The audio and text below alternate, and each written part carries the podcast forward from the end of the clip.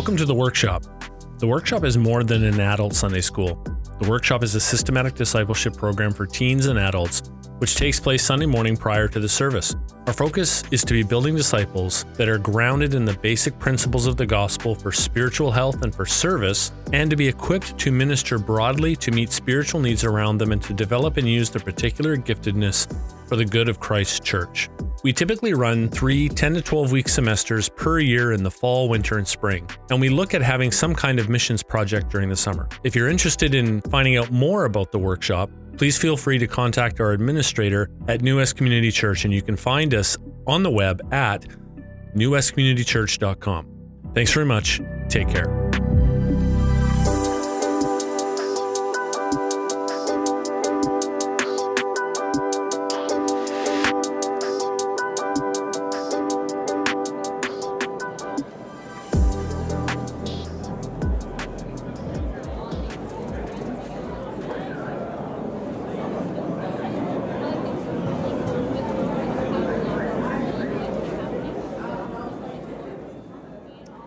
Right, I see that we're saving the back table for the latecomers. That's, that's wise. That's good. That's interesting how that worked out. Um, your, uh, a homework question for you. I want you to take a couple minutes uh, to talk about is what the Lord has done for you this week. We want to practice uh, thanksgiving and praise, worship. And so I want you to take, I'm not going to give you long, maybe two minutes uh, to talk about what the Lord has done for you this week. Go.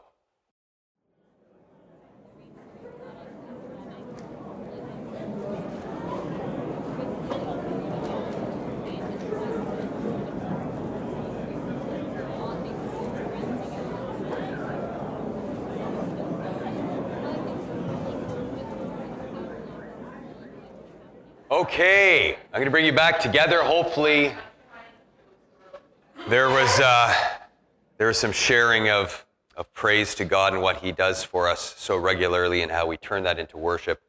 Um, here's our roadmap. We were doing worship last week, and we are worship is all of life, right? It is not just our singing. It's not even just what happens when we gather together, although it is.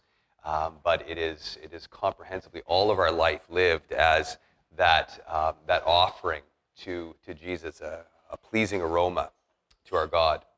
Uh, this morning we are taking a look at fasting. Uh, and so, one of the things that I want us to start with here, just to get our brain going, I'm going to give you right, get you right back into your tables, and I want you to, I'm going to give you uh, about four minutes to answer this question. What are the dangers of food and eating?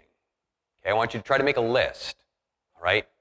Um, okay, I was going to give you one answer, but I'm not going to. Go ahead. What are the dangers?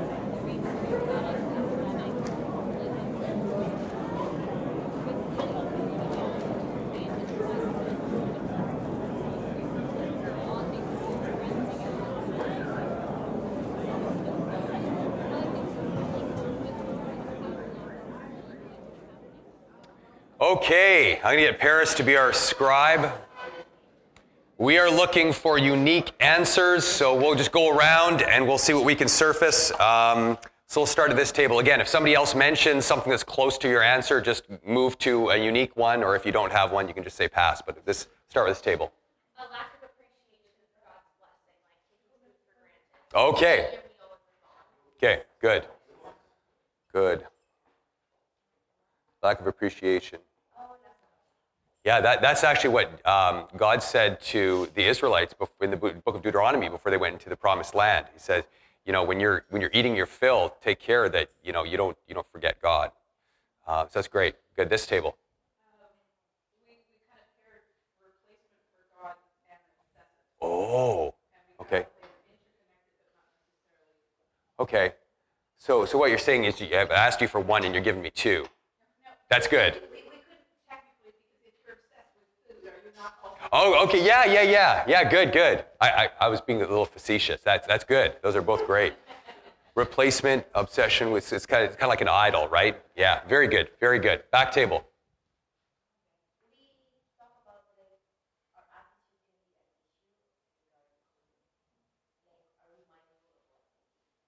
Okay. Being mindful of what we eat. Yeah, and yeah, can you t- say a little bit more about that? Ah, good. Don't let the food control you. Okay, let's yeah, let's go with that. Uh, thank you, Paris. That's good. Yeah. Um, good. Did, did you have a chance? Did this table have a chance to come up with anything that hasn't been said yet? Yeah. Cravings. Okay. Good. Good. Good. Okay, we'll, we'll come back if there's some any any new ones. Good. This table. Is there anything else that hasn't been said yet? Um, Tim mentioned an interesting one that might be unique, a hospitality challenge, wanting your food to be Instagrammable, like Oh. Okay, yeah, there's actually a lot of that going on these days. A lot, actually. Uh, I don't really understand it, but there is a lot going on these days. It's like, yeah, yeah, yeah. It's yeah, you're showing off your food, your hospitality. Yeah, that's true. That's true. Good. Any other things that have not been mentioned? All right, Abigail. Um, kind of jokingly put, but prideful vegan syndrome, where you're just super boastful about how you eat, Okay, okay. Uh, a lot of pride boastful about, yeah, about, about how you eat. Okay, good, good. Alexander, what's that? Addiction? Yeah, I think we've got that. We've got obsession with food. So that'd be like a really strong form of that. But yeah, that's good. That's good. It's a good word. Rachel. Um,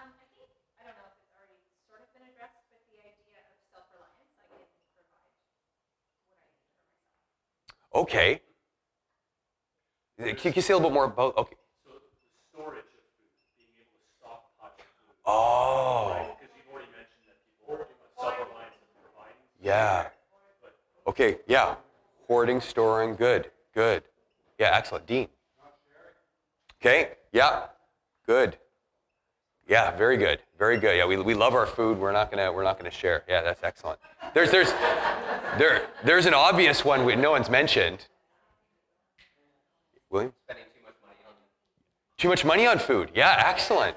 Did you know this is, you know, I'll just throw this in here right now, but did you know that one of the reasons that the early church, the people in the early church uh, would fast regularly is so that they could save money on a meal and give that to the poor? Yeah, good. And then, and then no one mentioned uh, the, you know, uh, the control of, you know, that your body.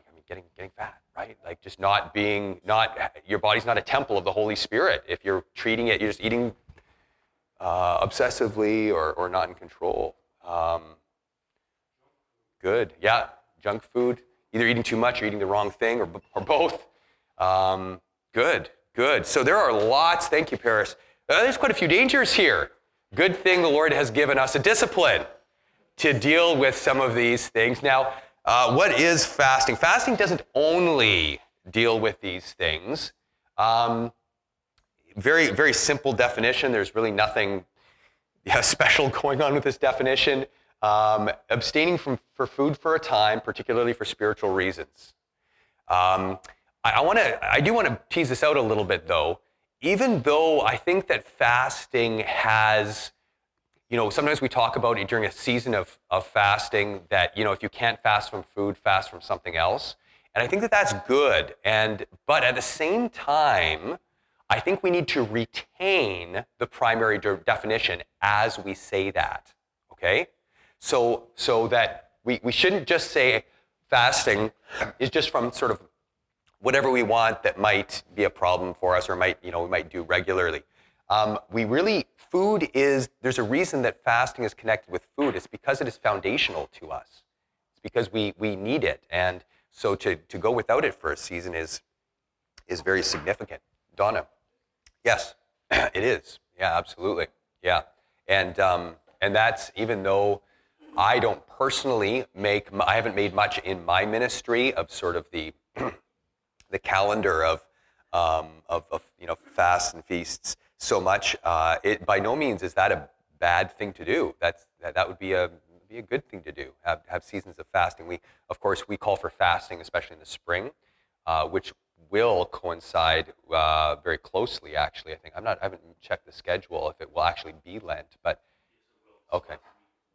Yeah. So um, so we, we we have done that actually for the last couple of years and um, put it together with as we prepare for, for Easter. So there's some overlap between what we're doing and those calendars, even though it's maybe not high priority for me. But yeah, absolutely, absolutely. And, that, and that's, that's why I think we need to retain the primary definition of fasting to do with food, is because it's, it's so greatly connected to the flesh. Um, and again, some of this is symbolic, but some of it's very real as well. Um, let me give you a little bit more of a interesting definition. Um, again, it's not so maybe so much a, a definition, but I think we can think of it as a soul fattening practice. As a soul fattening practice. All right. Um, so let's do a quick. We're going to do a quick overview here of sort of what the scriptures say about um, about fasting. Um, so a couple of. Uh, let's do a question here first. Who are some people that fasted in Scripture? Just throw up your hand. Throw up your hand. Don't, don't speak out loud, but throw up a hand. Okay, Alexander? David fasted. When did he fast? Very good. Very good. William? Very good. When? Uh, 40 days in the Good. Paris. Oh, I'm sorry. I should have. There's there's somebody else who fasted 40 days that Jesus was a model of. Moses. Yes, Moses. Yeah, Moses. Um, John the Baptist.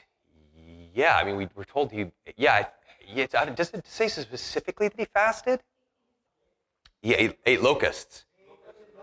Yeah, but I think I think in another place it contrasts that when it talks about when the Pharisees are, um, you know, uh, what's the word? They're, saying some nasty things to Jesus, and and the fact that he's always feasting. He contrasts that with John the Baptist, I think, or I might be getting that a little bit wrong. John's disciples, yeah, yeah. So there's some, yeah, there is some intimation that there was fasting going on there. So we'll we'll talk. We'll get into some passages that talk about how prayer goes together with fasting. That's good. Anybody else? No, maybe they should have. but but but Hannah fasted. Oh, Hannah Yeah. fasted. Not. Yeah, yeah. Beth. Very good, Esther. That's right. Excellent. Uh no, I'll open it up too. Yeah, yeah, absolutely.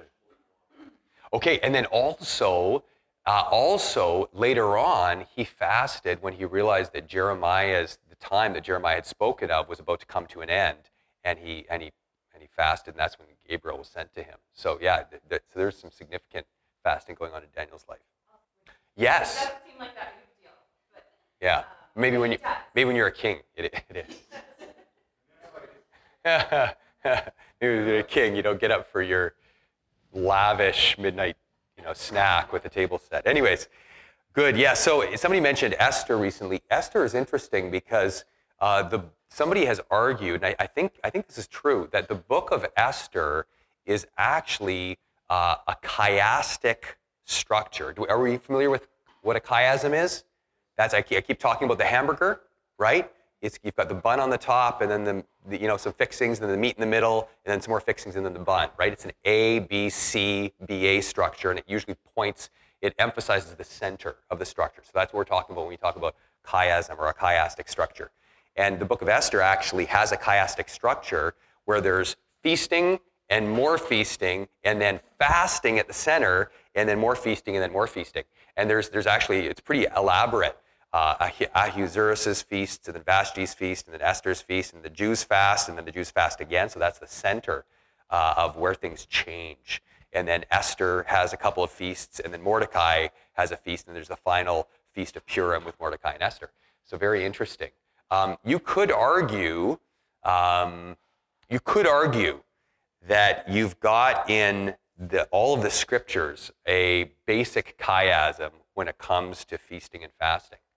That you've got a feast in the Garden of Eden where God gives every fruit uh, for you know for the enjoyment of Adam and Eve, um, and then of course they they take the one thing that they're not uh, they're prohibited from eating. But then when Christ comes, you've got his fast. You could argue at the um, just before his passion, where he says at the, at the Last Supper, he says, I'm, I'm now, I'm not going to drink of this, of this cup. Here, let me re- read it for you. Mark 14, 25. Truly I say to you, I will not drink again of the fruit of the vine until that day when I drink it new in the kingdom of God. So there's, there's, a, there's a, a sort of fast there. Maybe if you're, maybe you're, yeah, is technically maybe not, but um, certainly a, an emphasis there. And then it's interesting because um, in that passage I was remarking upon earlier in Mark, is that the same passage? Mark 2.20.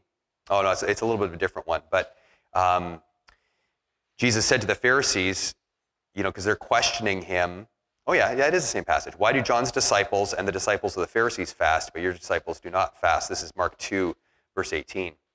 And Jesus said to them, Can the wedding guests fast while the bridegroom is with them?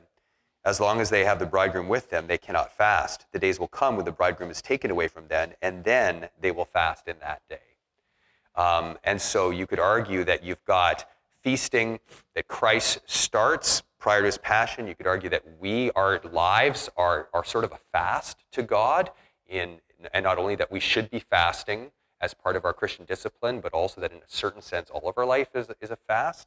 It's, it's consecrated to God as we wait for the final you know, beauty and glory of that last feast, which is the Feast of the Lamb, the marriage supper of the Lamb. So again, you could argue there's a basic chiastic structure to sort of feasting and fasting, even in the storyline of the Bible. But that passage in Mark uh, 2.20 is helpful for us because it really states, it kind of sets a, um, a foundation for us that that fasting is a regular part of the Christian life. And this is something that I, I didn't grow up with. All right, this is something I the Lord used a pastor that came to our church. He actually didn't he wasn't there long, but he made a regular practice of fasting, and that was kind of the first time in my Baptist circles that I uh, was was like, oh, fasting is something we do. You know, it's a regular part of the Christian life. Before that time, I hadn't really, it wasn't really part of our practice. And I don't know if that's your uh, experience in the past or not, but I'm, I'm thankful that that's become sort of a regular part of, of our church. We're willing to talk about that, we're willing to call for fasts while we pray. Um, that's, a, that's a big part of, of, of prayer as well as some other things that we'll get into. But um, prayer often goes together with fasting. Uh, I'm going to give you a, let's see, what's the time? We see this throughout the scriptures. Let's take a look at let's take a look at a, at a couple passages. We're not going to go through all of these, but um, let's turn to Psalm 35, verse 13. Can somebody maybe read, stand up and read Psalm 35, 11 to 14, please? Alexander, okay, with a nice loud voice, please. All right, thank you. So here, David is is fasting and praying for who? His enemies, those, at least those who became his enemies. Yeah, remarkable. Um, yeah, it's, uh, yeah, here's, I mean, here you have an example of, of Christ and his love. Um, you know, even, even as people are rejecting him, he's, he, he's praying for them. He's desiring that they would escape wrath. Um, so prayer and fasting go together uh, uh, often in Scripture. What I would like us to do, though, is get a bit of a sort of foundational look at fasting, because one of the first set of passages in which fasting is mentioned is actually in connection with the Day of Atonement in the Scriptures. And so, what we're going to do is uh, I am going to give each group, each table, a different passage. And then you are going to uh, look at that passage and answer what do we learn about fasting. This is a little bit difficult. We, we're really going to try to look in and try to delve, but you know, you guys are great theologians, uh, exegetes. So, um, and then if you finish your passage, feel free to go on to a second one. Um, I'm going to give you about uh, 10 minutes for this exercise. So, this first table, Leviticus 16, 29 to 34. This second table here, uh, Leviticus 23, 26 to 32. Uh, the back table there to my left, Numbers 29, 7 to 11. The two uh, at the back here, back table, you're back to Leviticus 16, 29 to 34, middle table here, and this front table, you get the numbers passage. Okay, I'll give you 10 minutes. Go.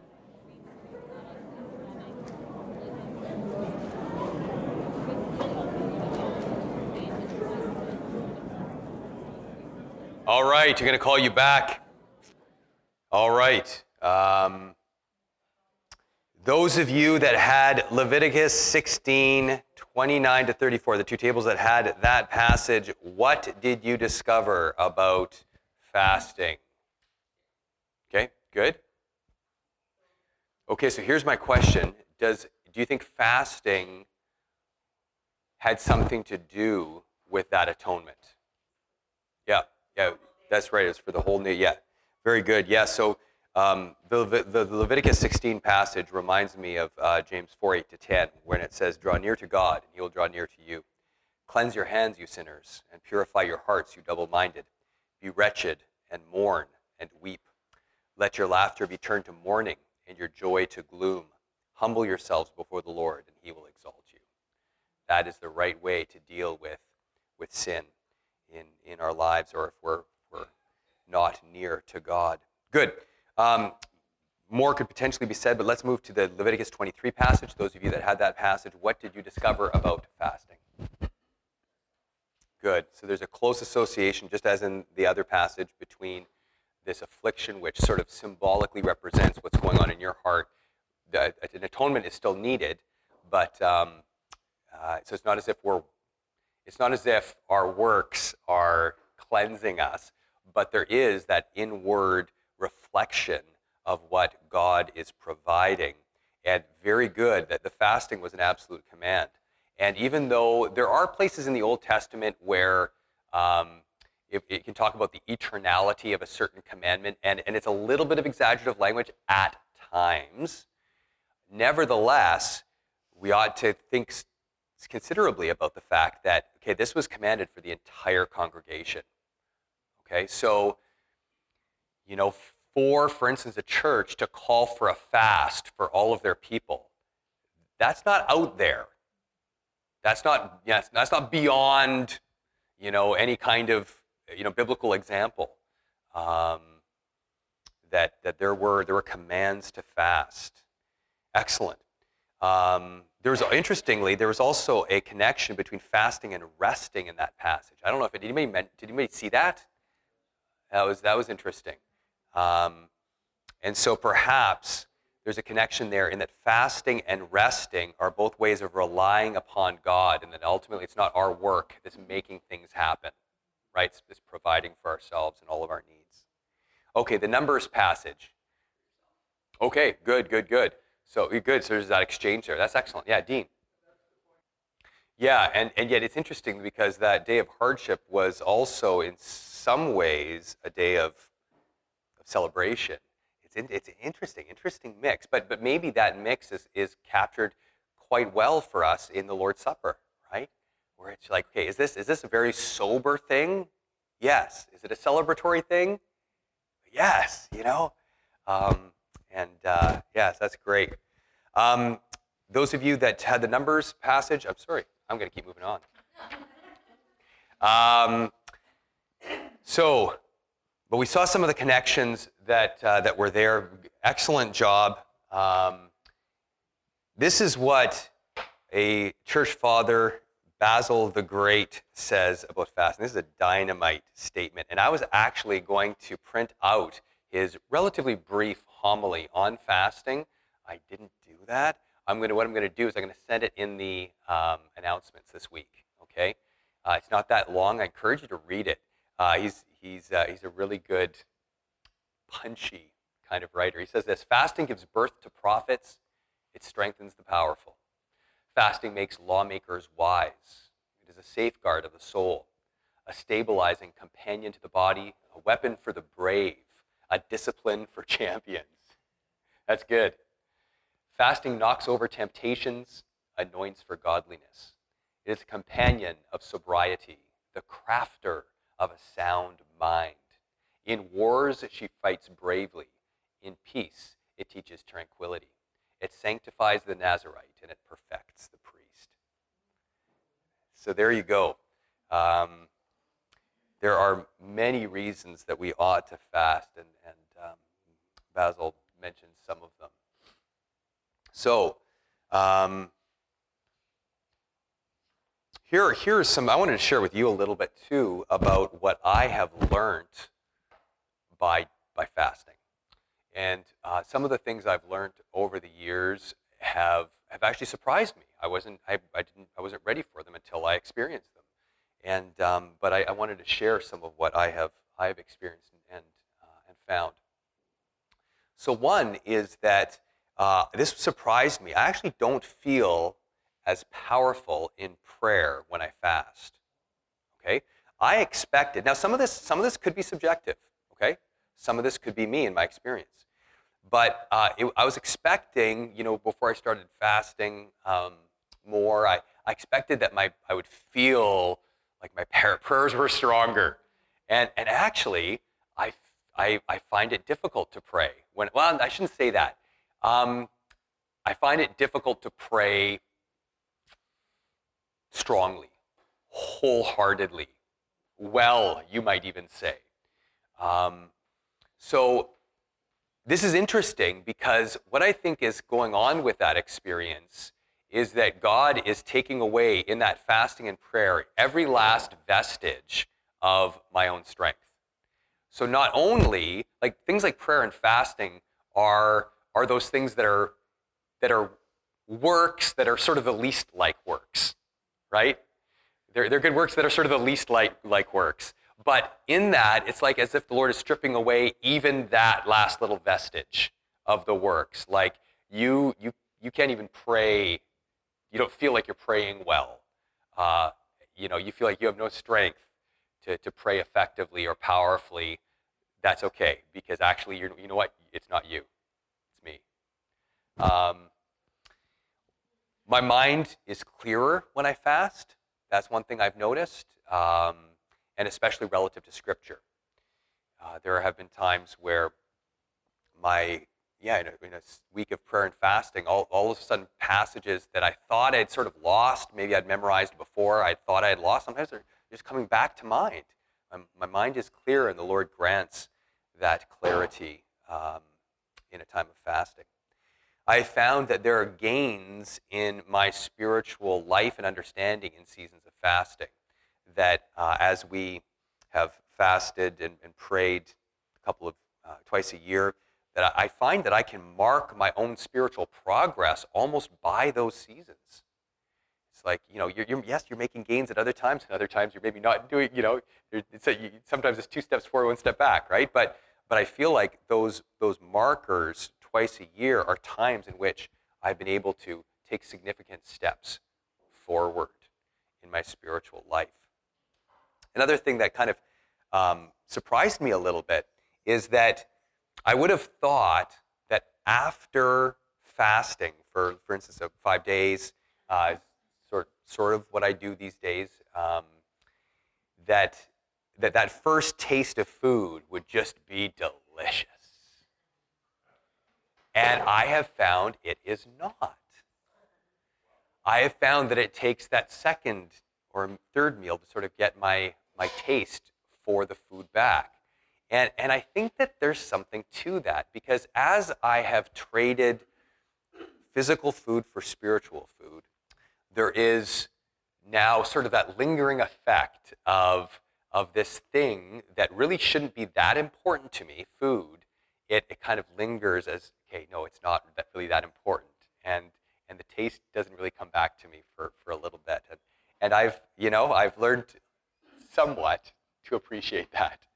Um, but our, our desires for our spiritual food, for the Word of God, for Christ Himself, uh, who is our bread from heaven, is, is what we really ought to desire. Um, so, just to be clear about when you ought to fast. When the church calls for a fast, you ought to fast. So let me state this even a little bit stronger. When the church calls for a fast, unless there are health reasons you cannot, you ought to fast from food. All right? Now, I recognize there are some people that cannot do that. There might be others that um, that their jobs are so physical that you know maybe they, they maybe they can't. Although I think you should try. I think you should try. There are there are plenty of saints throughout history that had extremely physical jobs and found they were able to fast. Um, so that's not. Don't assume either. Um, fast in seasons of prayer. This might be a season of prayer that the church puts you know puts aside in our calendar, but it also might be a personal season of prayer. And uh, fast, fast when you pray. The two, we only looked at one verse, but it's all throughout Scripture. When people are, are praying, they're often fasting. Um, whenever you have an, an especially great need in prayer, fast. Um, this is a regular practice of the saints throughout history. It's a scriptural example. If there is some great need, fast while you pray for a season and um, even it might just be maybe it's for maybe it's for one meal maybe it's not you know a whole day or several days but maybe it's even just for one one meal and then as we saw in the connection with the day of atonement and the connection with sin and fasting and atonement uh, to conquer a particular sin fast fast as you pray to conquer that sin and uh, the lord would grant you uh, that victory so I hope that one of the things that this workshop does as we consider fasting, the discipline of fasting, is just to help you see that it's a normal part of the Christian life. It is not, it's not for, you know, the pastors. Okay, the pastors fast, uh, although the pastor should fast. Um, it's not just for the, you know, the really spiritual saints. It's not just for the, you know, the prayer warriors It's for, it's for every saint. It's a regular part. It should be a regular part of our discipline. So how does this, uh, how does this work its way out in our, uh, in our ministry model? Let me suggest a few things to you. Uh, a passage that I'm going to ask you to turn to, even though we'll, we'll only make a couple of comments on it, is Matthew chapter 6. Now, here in Matthew chapter 6, um, Lord Jesus. And you're going to be hearing this passage preached, I think, soon enough. Pastor Tim, when I'm on sabbatical, he's going to be preaching through, I'm giving his away. Maybe he wanted to give this away. I don't know. Uh, he, he's going to be preaching on the Sermon on the Mount uh, while I'm away, which is, which is wonderful. And when Tim suggested it, suggested it, and I think he even suggested one other thing, he's like, no, no, do Sermon on the Mount. That's fantastic. Um, but in the Sermon on the Mount here in chapter 6, Jesus gets into some of the um, some of the disciplines, sort of the, the normal religious practices, uh, including giving, praying, and fasting. All right, giving, praying, and fasting, and and with all of these three, uh, there is sort of an approach that gets carried on in all of them, which is do these things, but don't do them for show.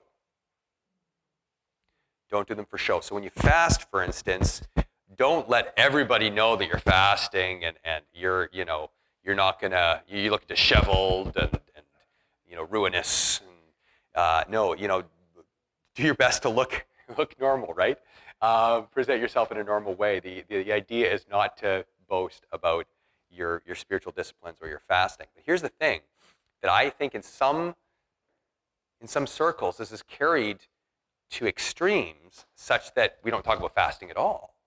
And so, one of the things I want to suggest to you is that within your home, your children ought to see that fasting is a normal practice of the Christian. And so, uh, they ought to, your children ought to see you fast sometimes. Um, you know, maybe not everybody, you know, you're not going to do that maybe for all the church, but it's your family. You're teaching them those disciplines.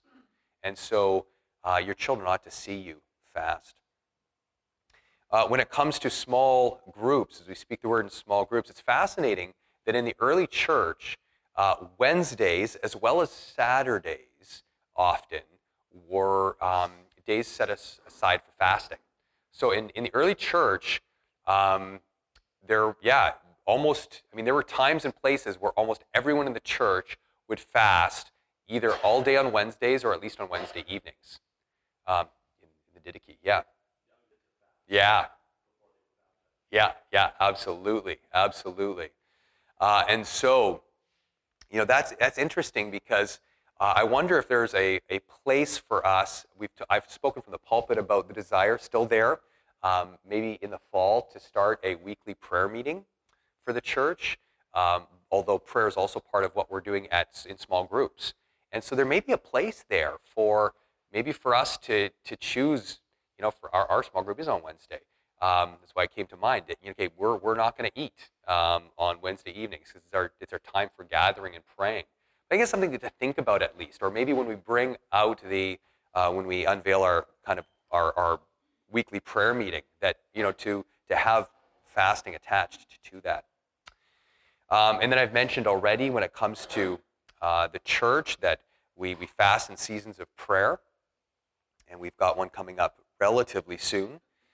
Um, and then in the world, I think we ought to think about the fact that as we are praying for those who are speaking the word in the world, of course, we're supposed to be speaking the word in the world as well, uh, but maybe thinking spe- specifically about missionaries and missionary endeavors, that there ought to be some times where we are praying for missionaries with fasting uh, and, and saying, you know, we I mean, it, it, it hurts a little bit when you, you know, you give a significant amount of money away to missions. I'm not making light of that, but, you know, we, we ought to be with them sort of in spirit on those front lines. And, and part, of, uh, part of the way that I think we can, um, we can embody that and really bring that home to us is, is by fasting when we pray uh, for, for missionaries.